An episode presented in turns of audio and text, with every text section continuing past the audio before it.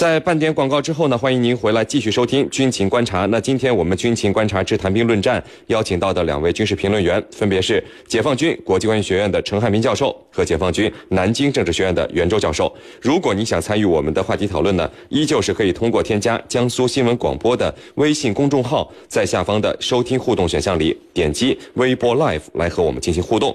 我们来看到另外一条消息。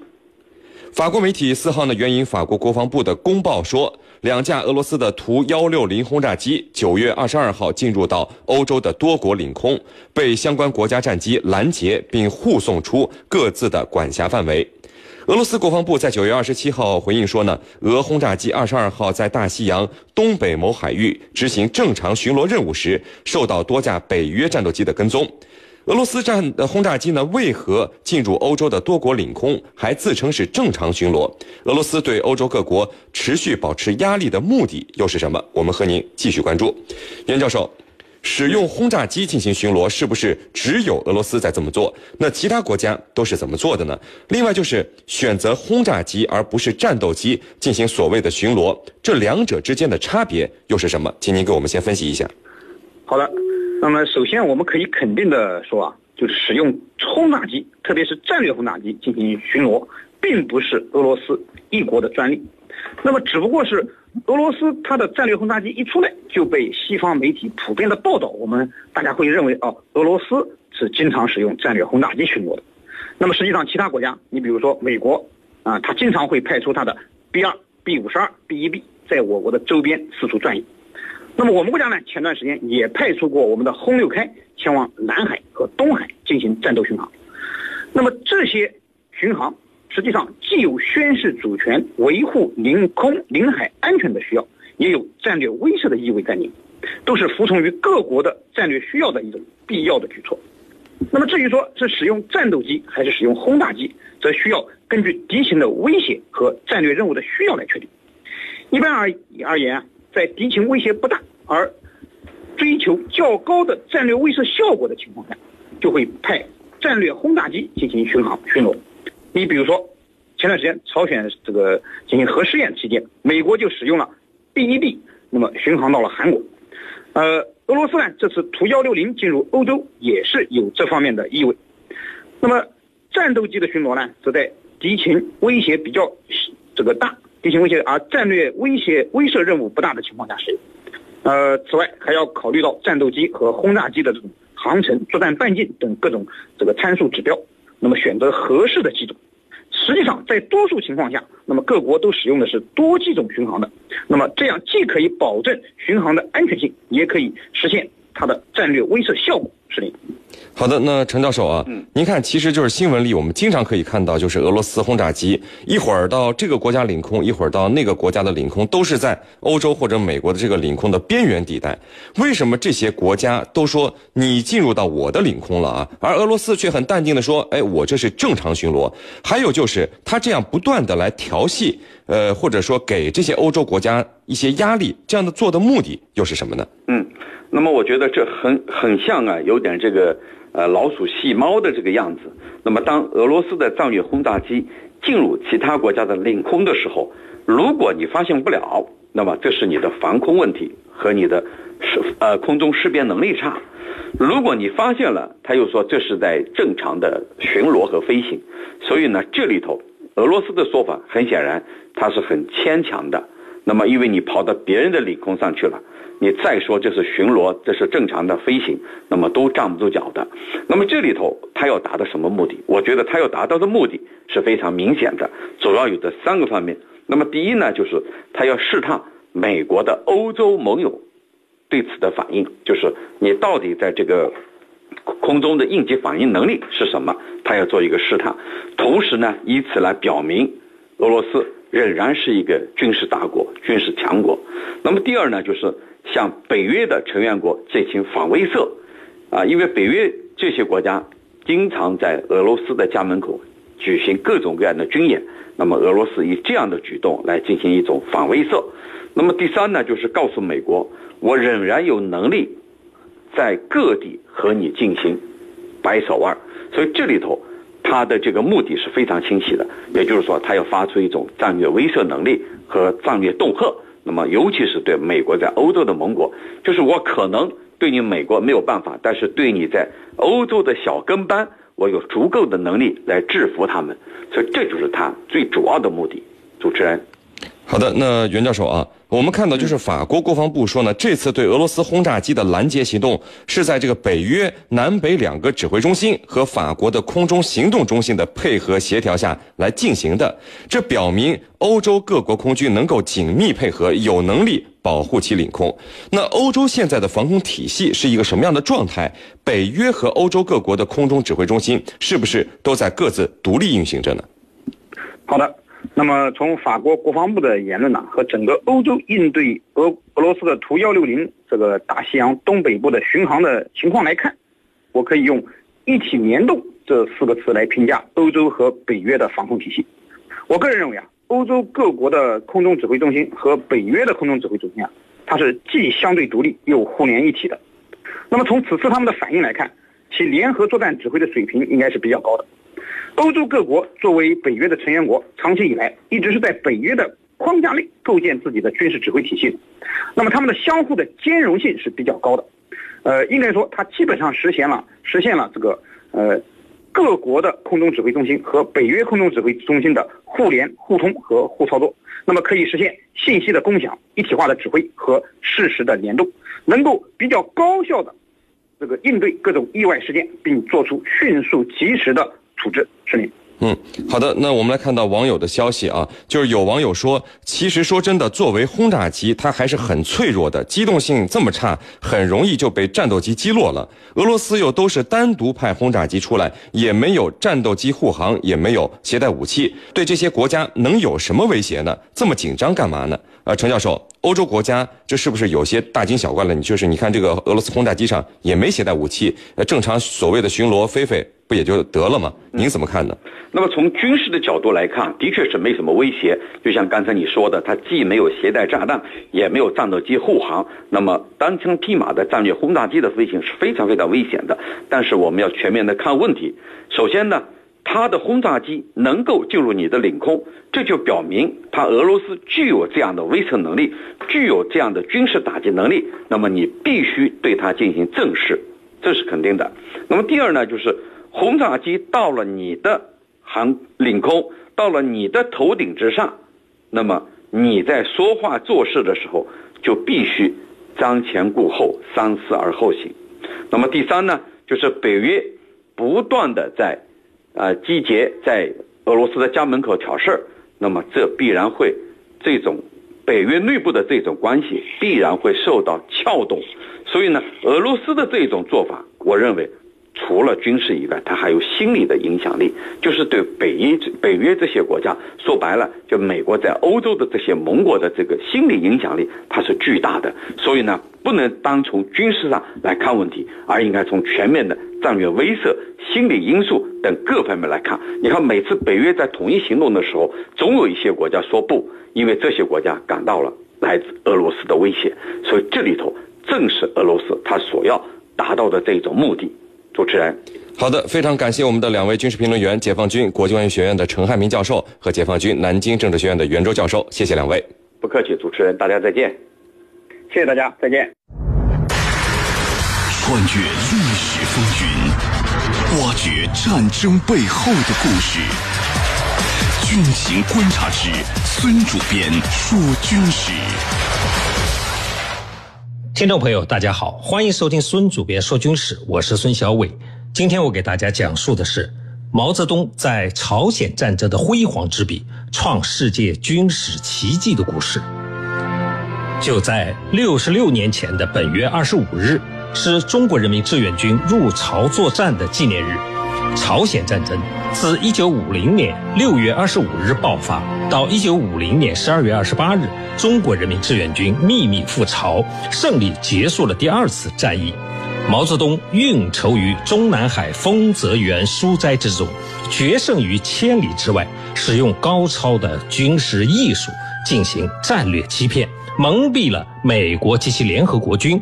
使中国军队出兵的战略企图销声匿迹近六个月，然后突然出现在战场上，出奇制胜，创造了世界军事史上的奇迹。一九五零年，毛泽东五十七岁，这正是一个领袖人物的最佳年龄。他戎马生涯二十多年，此时的他身体健康，精力充沛，经验丰富，博闻强记，熟读历史的人都会领会到，一个高屋建瓴的领袖与他领导的朝气蓬勃的党，正引领着这个国家走向兴盛。一九五零年六月二十五日四时，这是朝鲜半岛一个星期天的凌晨，在漆黑的雨夜中，北纬三十八度线的朝鲜一侧突然迸发出遮天蔽日的火光，多个炮兵团的上千门火炮开始射击，随即在三百公里长的分界线上，枪炮声响成了一片，信号弹冲上云霄。受命参加进攻的朝鲜人民军的七个师越过了三八线。清晨，朝鲜人民军全线突破了南朝鲜军队的防御线，然后以苏制特三斯坦克为前导，沿着两条公路向南朝鲜的首都汉城推进。朝鲜战争爆发了。这天上午，太阳老高了，毛泽东还在睡觉。他的长期的战争年代养成了一个习惯：夜里办公，白天睡觉。十一点钟，毛泽东刚起床，正在洗脸，电话铃响了起来。在电话的那一头，周恩来总理报告说，朝鲜爆发了战争。毛泽东擦脸的毛巾停了一下，说：“你们过来一下。”不一会儿，周恩来和代总长聂荣臻、作战部长李涛、外交部的值班副部长一起来到了毛泽东的书房。此时，毛泽东正在看地图，等大家都到齐了，毛泽东的眼睛也离开了地图，示意大家坐下。代总长聂荣臻拿着一张纸说：“从敌台收到的。”朝鲜人民军已经越过了边境线，看样子战斗规模不小啊！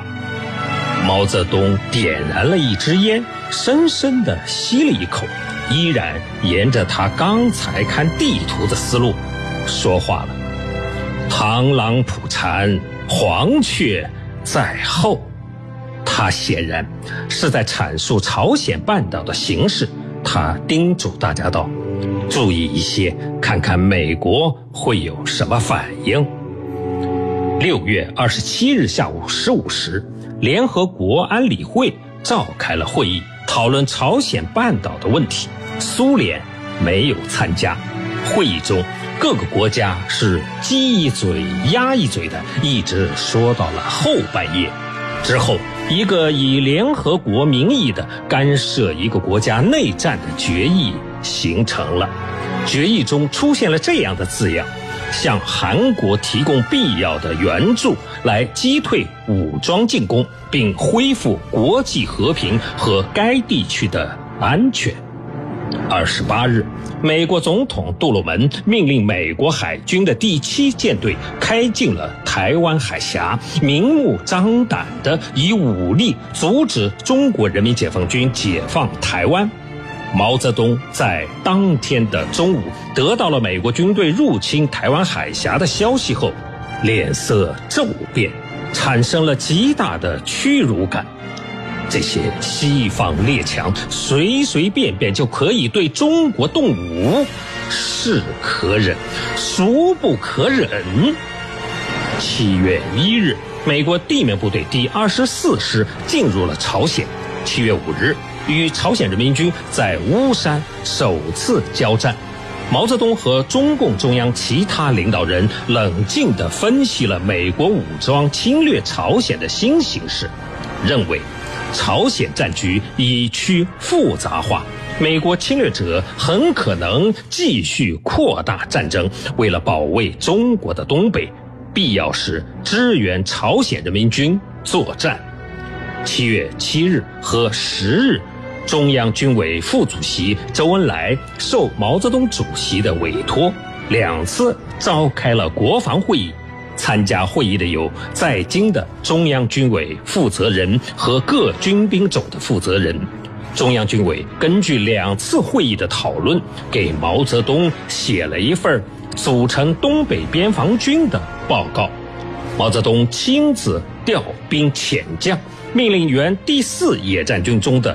第三十八军、三十九军、四十军、四十二军尽快集结于东北地区，在中朝边境布防，组成东北边防军可谓是毛泽东的头一招。他已经敏锐地察觉到了中国军队参战的可能性极大，在直属中央军委指挥的东北边防军的组建中。毛泽东深思熟虑，他点名的这几个军都是在东北的黑土地上成长壮大的，在白山黑水中百炼成钢的，都是中国人民解放军中的一线主力。在常年的战争中，他们不断与强敌交手，打大仗、硬仗、恶仗，取得了辉煌的战绩。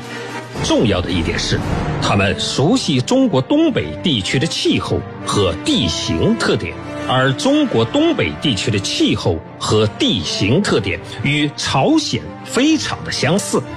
他们参战后也证明了这一点。这些部队的冻伤减员比南方的部队要少得多。可以说，东北边防军这个弱弱的番号。正是为了迷惑敌人的一个计谋，在朝鲜战争结束后的很多年后，据解密的资料证实，国民党特务、美军的远东最高司令麦克阿瑟五星上将及联合国军，从来没有想到中国的这支东北边防军会是解放军的主力，还以为是地方部队的性质。好，今天的孙主编说军事就说到这儿。我是孙小伟，在明天的同一时间，我将给大家继续讲述刚才的军事故事。军情观察之兵器。今天的兵器环节为您介绍中国八七 A 式突击步枪。就在八七式步枪刚定型不久，工厂在一九八七年九月得到通知，上级决定立即将八七式步枪改变外形，参加八九幺零工程。具体要求是，在保持八七式步枪性能和内部结构不变的条件下，外形要与八一式步枪有较大变化。一种改变后的步枪重新投产，至少要用两年的时间来实施制造工具、家具、模具、梁具和生产线的重新布设。但是为了保证八九幺零工程的需要，需尽早交付新枪，因此改型的时间非常紧张。为了应急，从军内外的三个研究所、两个工厂抽调了十六名技术专家，组成外形攻关小组。于一九八七年九月十日开始进行设计。小组内的共识是，要在保证性能不变的前提下，使外形有大的变化，只能对枪托、护木、准星罩门及弹卡几个部件开刀。经过十四个昼夜的连续工作，六个小组出台了六个外形方案，并绘制出外观彩色立体图。这六个方案的彩图和八七式步枪于一九八七年十月五日将向领导机关汇报，被选定以第一方案为主，但需要继续攻关。改型小组继续研究，于十月十日将经过完善的第一方案向更高级的领导部门汇报，得到批准，并要求设计一个新的多功能刺刀。该刀除具有刺刀功能外，还要有匕首、钢锯。钢丝钳、螺钉起子、罐头刀等功能。该多功能刺刀后来获得八九幺零工程创新奖。于是改型小组又是连续十天，完成了十二个部件、五十八张图纸的设计计算，于二十日将图纸交到了试制工厂。试制工厂在要求高、时间紧、工装少的条件下，竭尽全力赶制，二十个日夜连轴转。于十一月十日拿出了三支改型的样枪，与原型枪相比有三个变化：一是外形获得的突破，既不同于苏联步枪的式样，也有别于欧美等国家的步枪；二是材料也有突破，弹夹、护木、握把和枪托使用了工程塑料，手感舒适；三是金属表面改用了黑色磷化处理，防锈性能更好，抗磨能力强。这是我国第一次在钢件表面处理摆脱了发蓝氧化的老路。十一月十六号，将样枪向军内工业部门高层领导做了汇报。随后，攻关小组又对塑料弹夹、塑料护木做了常温、高温、低温和沁河水的试验，重新对设计图纸进行了细微推敲审定，于十二月三日向工厂移交了图纸。经过八十天的努力，终于完成了任务。一九八九年春，在工厂的积极努力下，经过国家靶场试验考核，按照武器定型管理程序，按时出厂了一批改型的五点八毫米突击步枪，及时交付了部队。